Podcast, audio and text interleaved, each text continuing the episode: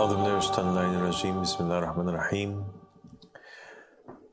اللهم صل على محمد وآل محمد الإمام والمهديين وسلم تسليما السلام عليكم ورحمة الله وبركاته وعليكم السلام ورحمة الله وبركاته So as the world is becoming darker and more violent and as the suffering is increasing and images and news, clips of fathers and mothers carrying their infant children that are dead. As more and more orphans, survive in this world as their parents have been slaughtered, as the death toll begins to rise and the war drums begin to beat in more and more countries. Now we have Ukraine and Russia has been at war with one another for quite a long time. Yep. And now we have the Palestinian-Israeli conflict, and it's seeming that there's seemingly no end in sight, with more and more countries threatening to become involved. As the world stands at the brink of World War III, a nuclear world war that could cause the species to go extinct. People are wondering and they ask, where is God from all of this? Why isn't God speaking? Jesus Christ, where are you? Imam al-Mahdi, where are you? Why don't they come forward and do something in order to save people? And I think that this question that I have heard and received from many people is not a new question, and it's been a question that was asked to the prophets and the messengers and the imams when they spoke about the end times and what was going to happen in this day and age that we're living in today. And we have the companions of the Ahlul Bayt alayhi salam, for example, in one narration, they were around the Imam and the Imam was telling them that, all of these things that were going to happen from there being murders and there being chaos and there being anarchy and there's wars and rumors of wars and all of these horrific things to the point that the people would pass by a grave and wish that it was them that was dead. And then the companions would ask about the divine just state and they would ask about the Mahdi.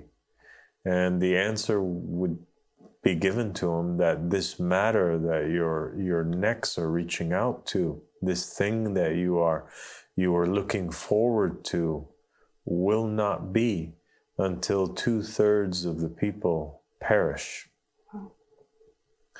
And then the companion said, 2/3 of the people perish? Well, then what will remain after that? And the Imam responds and says, will you not be pleased to know that you will be from the remaining 1/3? And so we get from this answer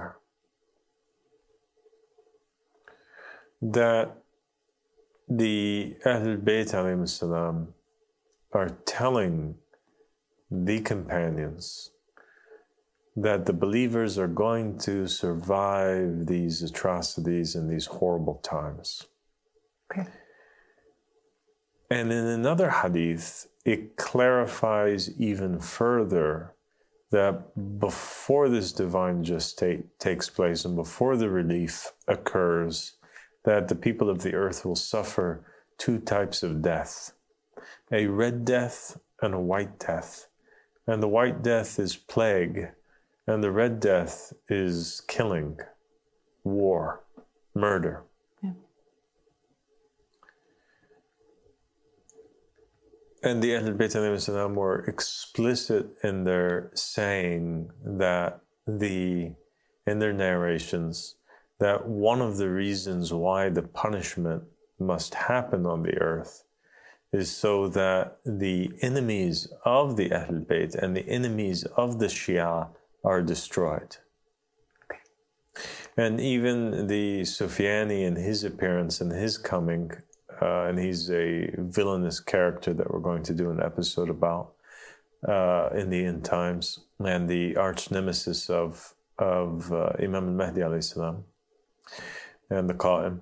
The Sufyani, in the hadith, they state that before he even turns towards the believers, he spends the majority of his reign killing all of the enemies of the Shia. And so, of course, it's a horrible condition that's taking place. But one of the explanations that are given by God and His messengers and His imams for why this condition must be and why humanity must endure this suffering is because there are a lot of people whom are enemies of the imam, who would object to the imam, who would reject the imam.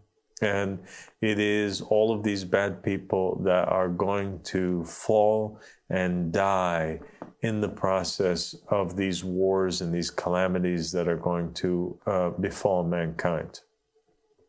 So that's a reason why the suffering must happen, and that's a reason why God allows it to happen, because it is ridding the earth from His enemies. Another reason why it must happen is given on the tongues of the saints and the prophets from before. And we get a reason that's highlighted in the book of Revelation, where the people of the earth, they shout out to God and they say, "O sovereign Lord, until when will you continue to allow this to take place? All of this death from the seals being broken, all of this chaos, all of this disease, all of this poverty. People are dying of starvation." And the answer comes to the people that, you know, they're given their robes and they're told to wait for a little bit longer until all of those saints who were meant to be martyred, along with all those who were martyred before, are killed and martyred. And so we find out from this that a second reason why the suffering is allowed to take place and why God remains silent until the appointed time is because it was destiny that so many of God's chosen, beloved saints must die in order that God's fury and wrath boil against the enemies and against the tyrants and against the perpetrators of these great injustices against humanity. And so when all those who were written that they were supposed to be martyrs get martyred, then they join the ranks of John the Baptist, and they join the ranks of the disciples of Jesus Christ, and they join the ranks of the companions of Muhammad and the imams and all the prophets and the messengers. When the number is complete, then the relief happens and God gives permission that the punishment and the flood of the end times, so to speak, come down upon the people of the earth. Wow. So there's bad people that must die, that's a reason, yeah. And there's good people that must die, and that is also a reason. Wow. And the third and final reason why all of this is allowed to take place is because the narrations state that the condition of the people today is the same as it was in the time of the days of Noah. And this comparison is drawn in the hadiths and also in the Bible, the New Testament. And when we look at the condition of the people in the time of Noah, they were getting married, yeah. They were having festivities, yeah. They were working and gathering money, but they were also described as a people that would pull their shirts over their faces in order to ignore the message of the messenger. And they would put their fingers in their ear to block hearing, to block themselves from hearing the messenger. And they were people that mocked the messenger and abused the messenger and said that you are just a people, you're just a man who's followed by, you know, the lowest in society. Why would we follow you?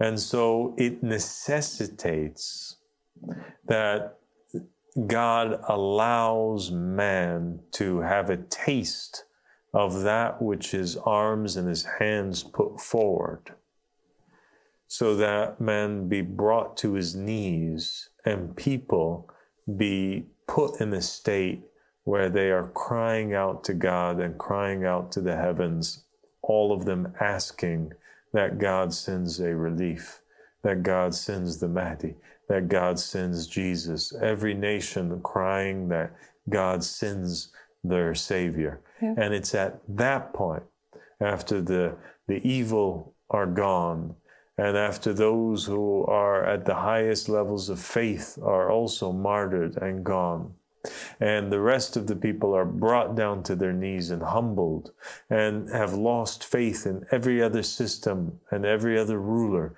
except for the ruler that's chosen by God, it is at that point that the relief happens. Yeah. And so really, Allah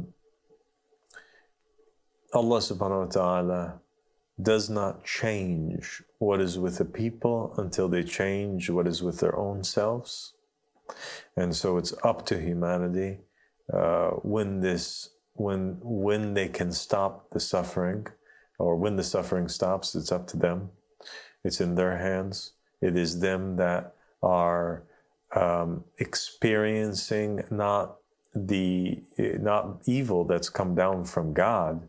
It's only God allowing the evil that man has brought forth to fall down upon their own selves. Yeah. Wow. They're the ones who elected these people. They're the ones who are paying the taxes to these people. They're the ones that are wearing the uniforms and going out to serve these people that are not appointed by God in these governments. They're the ones that are clapping and being rallied up at rallies and voting and electing madmen yeah. that are destroying the planet and that are killing everything that's good on it. Yeah, I mean, it's very clear. It's very clear that is indeed what is taking place. And we have these warnings that you brought up that were mentioned in the scriptures, you know, not to be like the people in the time of Noah, who were just going about their worldly life and who were ignoring the Imam of their time and rejecting him and choosing to do their own thing. And clearly that's what's going on in the world today. And that is the root of the suffering. That's why these atrocities are taking place on the earth right now. And I really appreciate your answer, because this is certainly a question that many people have, and it's clear what is the cause of the suffering, and it's also clear, you know, what is the solution and how people can turn towards God and be saved. Thank you so much, Tiffany. Thank you so much for having me here.